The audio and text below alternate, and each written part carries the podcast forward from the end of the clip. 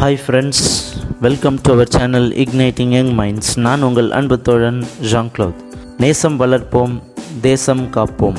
உலக சகிப்புத்தன்மை தினம் international day of tolerance November பதினாறு.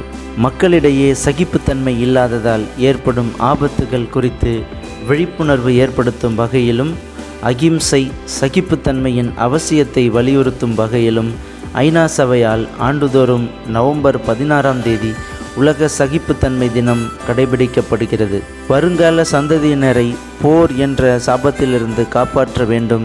என்ற தீர்க்கமான எண்ணத்துடன் ஐக்கிய நாடுகள் அமைப்பில் உள்ள பிரதிநிதிகள் அனைவரும் ஒன்றிணைந்து எடுத்துக்கொள்ளும் உறுதிமொழியாவது என்று ஆரம்பிக்கும் ஓர் உறுதிமொழியை ஐநா அமைப்பை சார்ந்த அனைத்து நாட்டு பிரதிநிதிகளும் ஆயிரத்தி தொள்ளாயிரத்தி தொண்ணூற்றி ஐந்தாம் ஆண்டு எடுத்தனர். கல்வி அறிவியல் மற்றும் கலாச்சாரம் ஆகியவற்றை வளர்க்க ஐநாவின் ஓர் அங்கமான யுனெஸ்கோ நிறுவனம் ஆயிரத்தி தொள்ளாயிரத்தி நாற்பத்தி ஐந்தாம் ஆண்டு உருவாக்கப்பட்டது.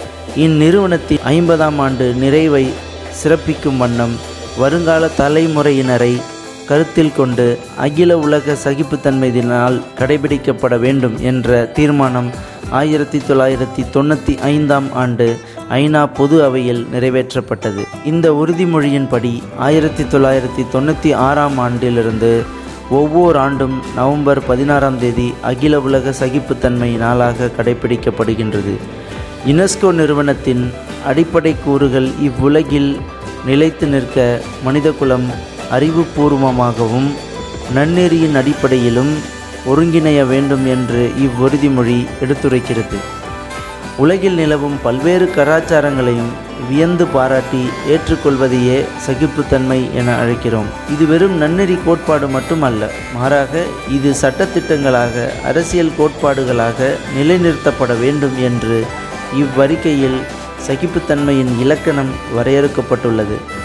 மனிதகுலம் வாழ்வதற்கு தேவையான அன்பு பரிவு ஒற்றுமை ஆகிய பல உயர்ந்த உணர்வுகளுக்கு அடிப்படையாக குறைந்தபட்சம் சகிப்புத்தன்மை ஆகிலும் நம்மிடையே இருக்க வேண்டும் என்பதை நவம்பர் பதினாறு நமக்கு நினைவுறுத்துகிறது.